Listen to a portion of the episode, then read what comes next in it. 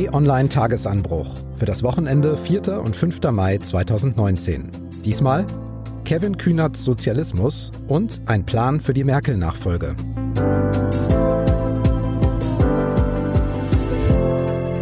Hallo und willkommen im Wochenende. Mein Name ist Marc Krüger.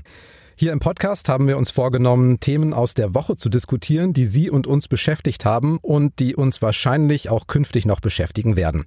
Und diese Woche mache ich das mit gleich zwei Gästen. Parlamentsreporter Jonas Scheible ist hier. Grüß dich, Jonas. Hallo. Und Florian Harms ist auch bei uns, T-Online-Chefredakteur. Hallo und herzlich willkommen. Ein kurzer Hinweis noch, wenn Sie es noch nicht gemacht haben, abonnieren Sie den Tagesanbruch Podcast gern schnell und kostenlos, zum Beispiel bei Spotify. So, und nun rein ins erste Thema, ein ziemlicher Aufreger. Kevin Kühnert ist äh, User-Chef und es ist seine Aufgabe zuzuspitzen und zu provozieren, auch ein Stück weit. Das machen die Jugendorganisationen, dafür sind sie da. Wir freuen uns über eine politisierte Jugend, die solche grundsätzlichen Debatten auch anstößt. Aber diejenigen, die dann die praktische Politik am Ende umsetzen müssen, die müssen sich natürlich mit den konkreten Vorschlägen auseinandersetzen und das tun wir sagt Bundesjustizministerin und SPD-Europaspitzenkandidatin Katharina Barley. Da hatte ein Interview mit ihrem Parteikollegen und Juso-Chef Kevin Kühnert schon ziemliche Wellen geschlagen. In dem Gespräch mit der Zeit geht es darum, was der 29 Jahre alte Kevin Kühnert unter Sozialismus versteht. Er sagt dann Sätze wie eine Welt, in der Menschen ihren Bedürfnissen nachgehen können oder dass er sich eine Demokratisierung aller Lebensbereiche darunter vorstellt. Er sagt auch, was unser Leben bestimmt, soll in der Hand der Gesellschaft sein und demokratisch von ihr bestimmt werden. Die Journalisten wollten konkretes Wissen, fragen nach, ob Kühnert eine Kollektivierung von Unternehmen wie BMW oder Siemens wolle. Also letztlich, dass solche Unternehmen nicht privat als Aktiengesellschaft, sondern kollektiv von Gemeinschaften betrieben werden. Kevin Kühnert antwortet, auf demokratischem Weg ja. Und ohne Kollektivierung ist eine Überwindung des Kapitalismus nicht denkbar.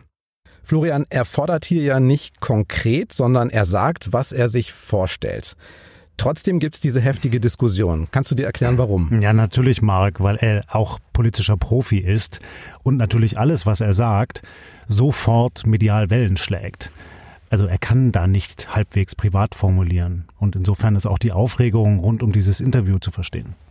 Ja, also er musste natürlich ahnen und wissen, was das auslöst, wenn er als Juso-Chef der Zeit ein Interview gibt. Trotzdem finde ich es bemerkenswert, dass er eigentlich in dem Interview sehr bedächtig und sehr zurückgenommen formuliert und auf mehrfache Nachfrage dann erst auf die einzelnen Vorschläge kommt. Also es gibt diese eine Stelle, wo die Interviewer sagen, wir glauben ihnen noch nicht, dass sie Sozialist sind. Sie beschreiben eine soziale Marktwirtschaft, die keine Waffen herstellt. Und erst dann führt er das, führt er das weiter aus. Und ich habe das Interview auf jeden Fall schon so gelesen, dass es nicht auf den Effekt hingeführt wurde, aber natürlich konnte er einkalkulieren oder man konnte damit rechnen, dass allein das Wort schon Reflexe auslöst. Ja, und auch die Schlagzeilen sind ja klar. BMW und Kollektivierung ist ein so eine Schlagzeile. Ein weiteres Thema in dem Gespräch ist aber auch das Wohnen. Und da sagt Kevin Kühnert, ich finde nicht, dass es ein legitimes Geschäftsmodell ist, mit dem Wohnraum anderer Menschen seinen Lebensunterhalt zu bestreiten. Und, sagt er dann auch, konsequent zu Ende gedacht, sollte jeder maximal den Wohnraum besitzen, in dem er selbst wohnt. Das Wort Enteignung sagt Kühnert nicht, aber konsequent zu Ende gedacht, um in seinem Duktus zu bleiben. Wie sollte man sonst so große Wohnungsbestände im Kapitalbesitz sonst auflösen, außer mit Enteignung? Ja, es gibt kaum einen anderen Weg. Und ansonsten müsste ja auch das, was er gesagt hat, ein frommer Wunsch bleiben. Man kann über all diese Themen, die Kühnert formuliert hat, natürlich kontrovers diskutieren. Und dafür ist die öffentliche Debatte und auch die politische Debatte innerhalb der Parteien und in der Öffentlichkeit ja auch da. Das Bemerkenswerte hieran ist, dass das, was er gesagt hat, sehr ernst genommen wird, sehr hoch gespielt worden ist, auch in den Medien. Und das hat etwas mit der spezifischen Lage innerhalb der SPD zu tun. Kevin Kühnert ist viel mehr als nur der Juso-Vorsitzende. Lass uns mal kurz auf diese Reaktionen, die du angesprochen hast, gucken. Die Reaktionen auf das Interview waren zahlreich und deutlich. Die FDP ist als wirtschaftsliberale Partei natürlich dagegen, die AfD auch. Aber auch von den Grünen und aus der Union gibt es Kritik. Zum Beispiel nennt Verkehrsminister Andreas Scheuer von der CSU Kühnert einen Fantasten. Aber selbst in Kühnerts eigener Partei SPD kommt die Frage, was hat der geraucht? Die Reaktion von Katharina Barley haben wir gehört und interessant, SPD-Chefin Andrea Nahles schweigt erstmal eine Weile und hält die Vorschläge dann auf Distanz. Ja, dass der Vorsitzende der Jungsozialisten jung und sozialistisch argumentiert, das ist wirklich nicht als aufregend empfunden worden. Ich finde die Antworten, die er gibt, falsch. Das sind auch nicht die Positionen der SPD. Aber die Frage dahinter, wie gerechte Verteilung von Reichtum organisiert werden kann, was man tun kann gegen die zunehmende Spaltung zwischen Arm und Reich, das sind richtige Fragen. Ja, das zeigt natürlich, wenn wir uns das anhören, exemplarisch die Hilflosigkeit in der SPD, in der Parteispitze. Wir haben dort im Moment keinen klaren Kurs und wir haben auch vor allem keine starke Führung. Also es gibt niemanden, und das ist auch Andrea Nahles als Parteivorsitzende nicht, die mal auf den Tisch schauen und sagen, hier geht es lang. Man kann ja darüber streiten, ob es das braucht. Ich glaube, im Moment bräuchte es das in der SPD, insbesondere vor diesen wichtigen anstehenden Wahlen, der Europawahl und den Landtagswahlen im Herbst im Osten. Denken wir mal zurück, erinnern wir uns, wie hätte ein Gerhard Schröder reagiert? Der hätte wahrscheinlich mit zwei Sätzen diesen Kühnert filetiert und zu den Akten gelegt und jeder wüsste, wo es lang geht. Und ein Willy Brandt hätte es ähnlich, vielleicht etwas charmanter, aber ähnlich gemacht. Und diese Autorität hat die Parteispitze gegenwärtig nicht. Nur deshalb kann jemand wie Kühnert auch nur diese große prominente Rolle spielen, die er gegenwärtig einnimmt. Ja, ich sehe das ähnlich, dass die, dass diese Führung fehlt und dass nur deswegen da jetzt jeder seine Deutung des Interviews und seine Deutung des demokratischen Sozialismus mehr oder minder als Parteiposition ähm, in die Öffentlichkeit einspeisen kann. Aber die Verunsicherung reicht da viel weiter zurück. Ich habe mir nicht nur das aktuelle Grundsatzprogramm von 2007, sondern auch das Protokoll des Bundesparteitags aus Hamburg von damals angeschaut. Mhm. Und da diskutieren eine Reihe von hochrangigen SPD-Vertretern, ob sie diesen Begriff des demokratischen Sozialismus, der da auch schon drin steht, gut finden oder nicht. Das Programm maßgeblich mitgeschrieben haben damals übrigens Andrea Nahles, damals stellvertretende Parteivorsitzende, und Hubertus Heil, damals Generalsekretär.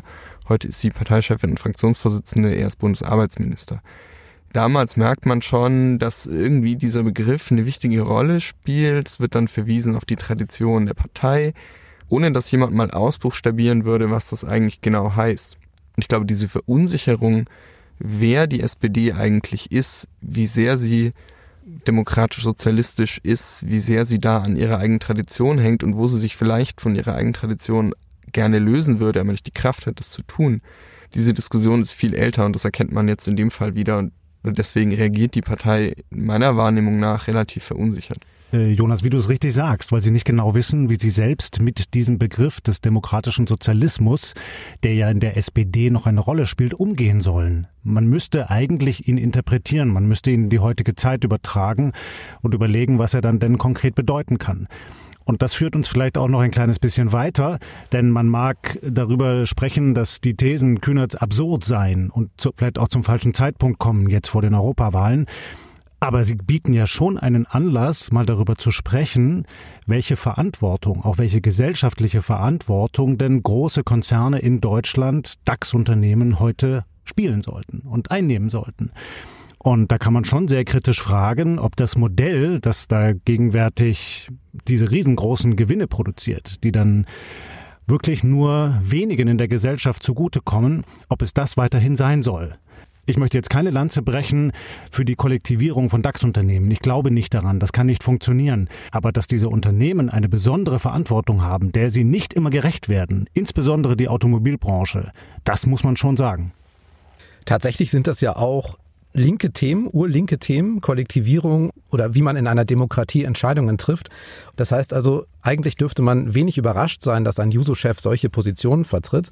Und tatsächlich haben wir auch Katharina Barley gehört, die sagt, dass es die Aufgabe von Jugendorganisationen ist, zu provozieren und auch mal einen rauszuhauen. Ich frage mich aber, wieso ist das bei Kevin Kühnert so, dass dann sofort drauf gehört wird und bei anderen nicht? Weil ihm gelingt es ja immer wieder eigentlich diese Themen zu platzieren, laut zu sein, Themen zu setzen. Und von der Parteispitze, korrigiert mich, ist jetzt so meine Wahrnehmung, dass kein Positionspapier und keine Aussage solche Wellen schlägt. Es stimmt, dass das wahrscheinlich der öffentlichkeitswirksamste Vorstoß der SPD oder eines SPD-Politikers seit langer Zeit war. Ich bin mir nicht sicher, ob man das wirklich nur oder vor allem auf die Person Kevin Kühner zurückführen kann. Ich glaube schon, dass der Vorschlag oder der Mut den demokratischen Sozialismus mal als Konzept ernst zu nehmen und durchzubuchstabieren, was das bedeuten könnte, da die entscheidende Rolle spielt und dass das ähnlich aufgenommen worden wäre, hätten das andere getan. Andere tun es natürlich nicht. Das ist dann vielleicht der Punkt, an dem Kevin Kühnert sich mehr traut und auch immer noch freier ist, obwohl er in der Partei mittlerweile eine durchaus wichtige Figur ist. Er macht eben etwas, was jetzt dann so ein bisschen kopftätschelnd als Spielerei der Jugendorganisation bezeichnet wird. Also der müsse provozieren, der müsse sich auch mal was trauen. Ähm, das ist natürlich auch eine ganz schräge Position für eine Partei, solche Forderungen dann nicht ernst zu nehmen oder so zu tun, als, als gäbe es da draußen irgendwie das, was grundvernünftig ist und daneben gibt es Dinge, die kann man in provokanter Absicht mal diskutieren, aber eigentlich für die Erwachsenen im Raum sind das keine realistischen Vorschläge. Das ist eine, eine ganz unentschiedene Haltung. Darüber würde ich gerne auch mit euch mal sprechen, nämlich über die Debattenkultur. Diese Debatte um Kevin Kühnert und sein Interview vielleicht nur mal als Aufhänger. Aber Florian, du hast im Tagesanbruch vom Chor der Schreihälse geschrieben. Also ständig das Extreme, das Drastische, bei dem dann als Antwort natürlich auch das Gegenextrem kommt. Und diesen Mechanismus, den kennen wir ja von vielem, was zum Beispiel auch die AfD thematisiert, aber auch in der Debatte über Enteignungen hatten wir das, bei Fridays for Future und bei den demonstrierenden Schülern. Heißt das, dass uns jetzt die Zwischentöne flöten gehen? Na, ich glaube, es gibt diese Zwischentöne und äh, zwischen dem Schwarz und dem Weiß die Grautöne, aber sie dringen nicht gut genug in den Vordergrund. Und das fällt mir nicht nur in der politischen Öffentlichkeit auf, sondern auch in der medialen zunehmend mhm. und natürlich auch im Web, im Internet, wo die meisten von uns sich sehr häufig bewegen. Natürlich, da muss und soll man auch zuspitzen, aber dieser Chor der Schreihälse, wie ich es genannt habe, führt eben dazu, dass man häufig nur noch mit Gegenpositionen aufeinander eindrischt und dann gar keine Verständigung oder gar keinen Mittelweg mehr gehen kann. Ja, man sieht, dass da klassische Reflexe greifen und man konnte im Grunde vorher schon die Antworten schreiben, die aus anderen Parteien kommen würden und sie kamen dann auch genauso, wie man sie antizipiert hatte. Das Faszinierende daran ist, du hast die Beispiele aufgezählt, Mark, äh, Fridays for Future oder diese im Grunde ja inhaltlich ganz abwegige Enteignungsdebatte in Berlin, abwegig deshalb, weil alle wissen, dass sie nicht durchgesetzt werden wird. Das sind Beispiele, die zeigen, wenn man weitergeht als das, was gerade allen ganz naheliegend und vernünftig erscheint, dann erzielt man Wirkung, dann bleibt was hängen, dann springen politische Gegner darauf an, dann springen Medien darauf an. Das kann man auch erklären. Das ist für Medien einfach, weil dann jeden Tag gibt es wieder eine Reaktion. Man kann dann die Geschichte weiterdrehen, wie wir das nennen. Und dann gibt es wieder eine Reaktion, die ist im Zweifel auch noch empört. Und dann kann man Menschen befragen. Und dann kann man wieder die nächste Entwicklung analysieren. Und es ist auch für Politiker angenehm. Auf dem Parteitag kommt es super, wenn man irgendeinen Witz über die letzte angeblich abwegige Forderung der Partei macht, die gerade auf dem Parteitag nicht wohl gelitten ist.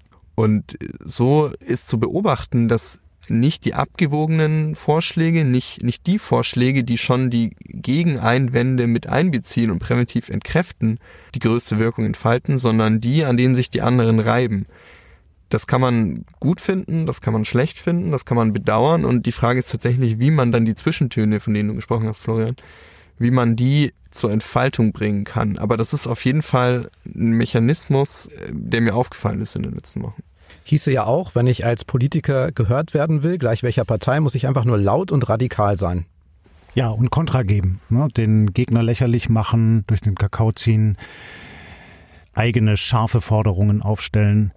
Was mir ein Stück weit dabei fehlt, ist Authentizität. Denn ich habe zunehmend den Eindruck, dass das, was wir dort sehen, ein Schauspiel ist. Ein Schauspiel für die Kulissen und zwar sowohl auf den politischen Bühnen wie leider Gottes zunehmend auch in den Medien.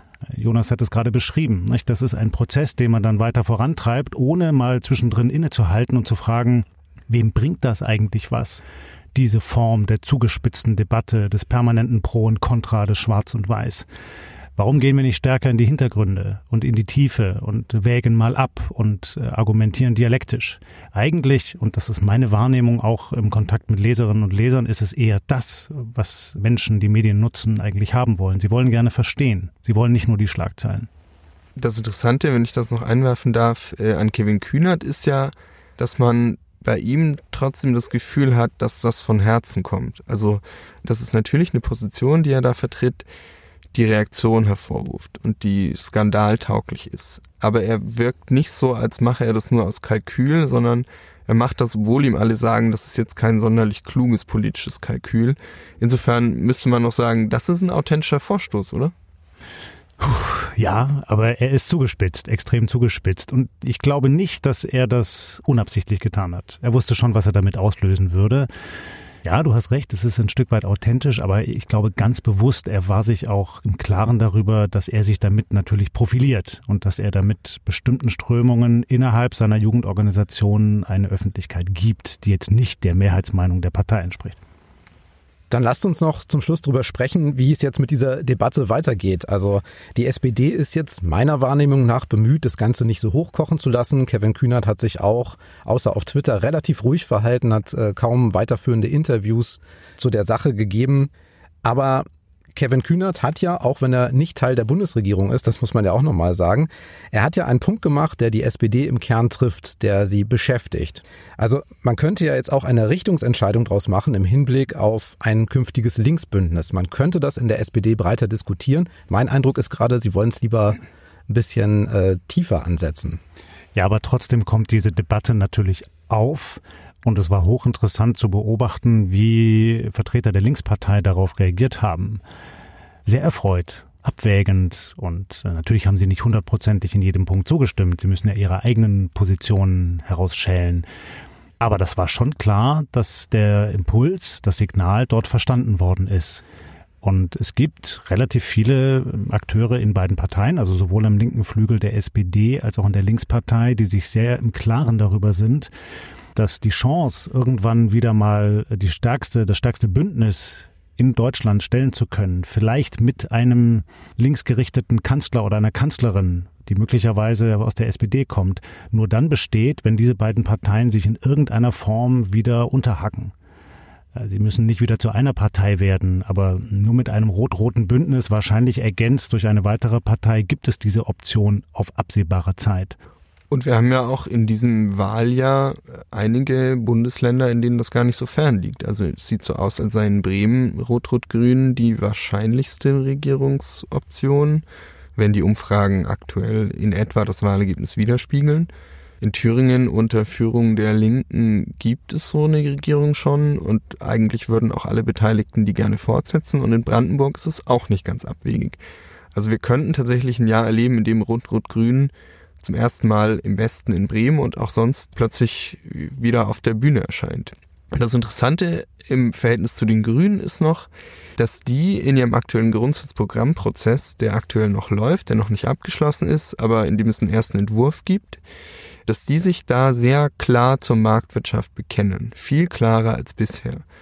Man könnte jetzt natürlich spekulieren oder mal, mal darüber nachdenken, ob es in der Auseinandersetzung mit den Grünen für die SPD vielleicht gar nicht so verkehrt sein könnte, sich auf die Art wieder als die linkere Partei zu profilieren, während die Grünen da jetzt offensichtlich weiter in die Mitte rücken.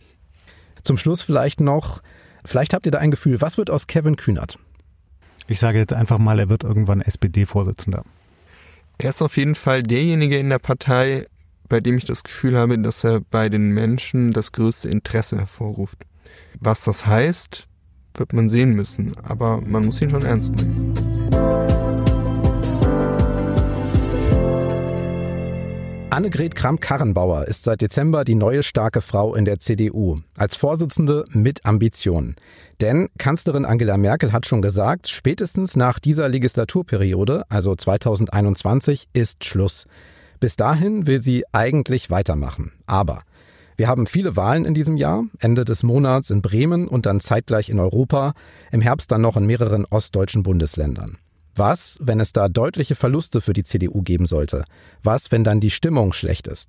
Und da reicht es plötzlich, wenn Annegret Kramp-Karrenbauer für Anfang Juni, also kurz nach der Europawahl, eine Klausurtagung ansetzt. Offizielles Thema Steuerschätzung und Finanzen. Aber man könnte dann natürlich auch größere Themen diskutieren, wenn aktuelle Wahlergebnisse es nahelegen würden. Zum Beispiel, ob es mit Angela Merkel als Kanzlerin noch weitergehen kann. Hirngespinste schreibt dazu Florian Harms im Tagesanbruch Newsletter und mich interessiert, Florian, warum du das für so unwahrscheinlich hältst. Naja, also das eine ist, dass wir natürlich alle wissen, es wird in irgendeiner Form einen Wechsel geben. Angela Merkel hat das ja auch angekündigt. Das ist jetzt der Herbst ihrer Amtszeit als Kanzlerin. So, und natürlich redet man dann darüber, sowohl im Kanzleramt wie auch in der Partei, wie es dann künftig weitergeht. Aber was wir gesehen haben in den vergangenen Tagen war eine insbesondere mediale Berichterstattung, die in meinen Augen weit über das hinausgegangen ist, was im Moment tatsächlich diskutiert wird. Also das klang in Teilen so, als würde Merkel jetzt in Kürze abtreten. So einfach ist das nicht. Weder realpolitisch als auch verfassungsrechtlich. Sie kann nicht einfach zur Seite treten und sagen, liebe Annegret, jetzt übernimm du bitte. Das ist ein komplizierter Prozess bei dem man vieles bedenken muss. Ähm, nicht nur verfassungsrechtlich, sondern auch, wie das bei dem Koalitionspartner der SPD beispielsweise ankommt, die sich in Teilen schon sehr dezidiert dazu geäußert hat und gesagt hat, mit einer anderen Kanzlerin, also Kram-Karrenbauer, würden sie das nicht nochmal so mitmachen. Also müsste man andere Mehrheiten organisieren, beispielsweise mit den Grünen der FDP. Das macht man nicht mal so eben. Und deshalb habe ich eben diese Berichterstattung als deutlich übertrieben und in Teilen als Hirngespinst erlebt. Und alles, was ich höre, zumindest aus dem Kanzleramt, ist so, dass man dort ganz normal den weiteren Alltag plant und dass Merkel gegenwärtig eigentlich sich ganz wohl fühlt und ganz zufrieden ist mit der Art und Weise, wie es läuft. Also ich glaube, du hast total recht, Florian, dass die Kanzlerin eigentlich gerade in einer Position ist, in der sie auch überhaupt keinen Grund hat, ihr Amt abzugeben. Und auch nichts von dem, was ich mitbekomme, deutet darauf hin. Die Diskussion, dass Merkel bestimmt jetzt aber wirklich zum nächsten Anlass im nächsten halben Jahr in der Hälfte der nächsten Legislaturperiode oder dann aber ganz sicher abtreten wird, die gibt's schon so lange und sie waren bisher nie richtig und ich sehe auch nicht, dass sie jetzt stimmen sollten. Was ich mir vorstellen kann, ist, dass Annegret Kramp-Karrenbauer schon Interesse daran hat, dieses Fenster nach der Europawahl zu nutzen, um sich in der Partei zu profilieren. Man muss sich vorstellen, es wird gewählt, da sind dann Wahlergebnisse zu analysieren, die sind gut oder nicht so gut.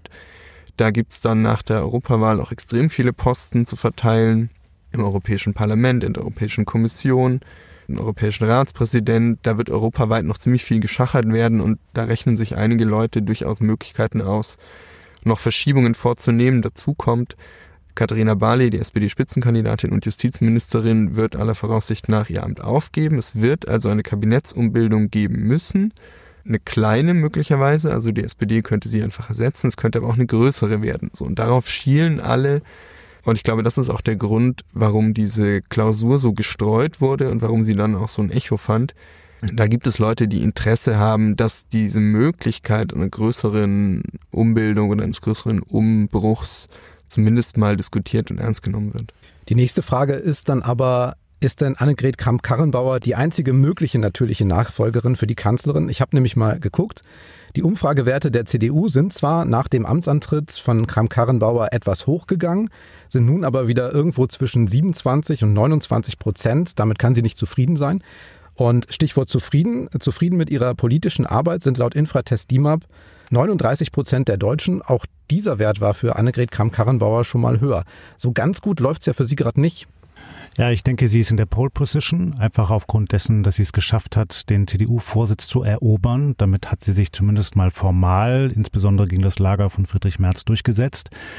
Aber wenn man sich ansieht, sowohl wie sie in der Partei aufgestellt ist inzwischen, als auch vor allem innerhalb der Bundesbevölkerung, dann ist das alles andere als ein Heimspiel. Also das ist noch überhaupt nicht klar in meinen Augen, dass sie das so schaffen kann, wie sie sich das möglicherweise ausmalt, Angela Merkel relativ reibungslos als Kanzlerin abzulösen. Ich glaube auch, dass entscheidend wird, wie die Wahlen im Herbst in den drei ostdeutschen Bundesländern Thüringen, Sachsen und Brandenburg ausfallen.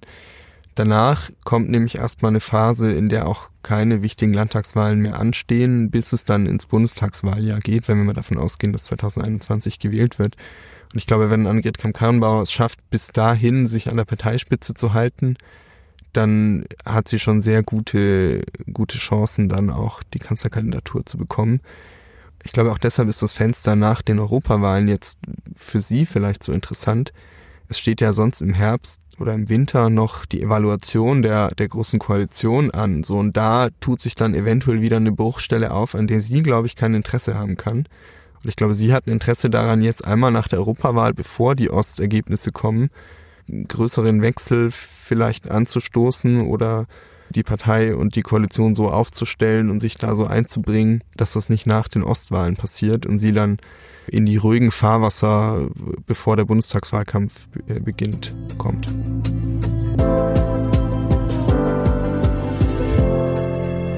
Okay, dann blicken wir noch kurz und kompakt ein bisschen voraus. Was ist kommende Woche los, Florian? Was hast du rausgesucht? Marc, es gibt insbesondere zwei Themen, die mich kommende Woche interessieren. Am Montag wird in Berlin die Digitalkonferenz Republika eröffnet und die Eröffnung wird erstmals der Bundespräsident Frank-Walter Steinmeier vornehmen. Und er möchte dort eine Rede halten, auf die ich sehr gespannt bin. Ihn begleitet ja in seiner Amtszeit insbesondere das Thema Demokratie. Und ich könnte mir vorstellen, dass er das zum Anlass nimmt, sich mal genauer die Debattenkultur im Netz, im Internet anzusehen, dazu was zu sagen. Also das werde ich mir vornehmen. Und außerdem bin ich am Montag gemeinsam mit unserem Zeitgeschichte-Redakteur Marc von Lübcke in Wien bei dem Historiker Timothy Snyder, der sicherlich als einer der profiliertesten Köpfe gilt, wenn es darauf ankommt, heutige Politik, das Wirken von Rechtspopulisten, Verschiebungen innerhalb der Gesellschaft zu erklären bin sehr gespannt auf dieses Gespräch.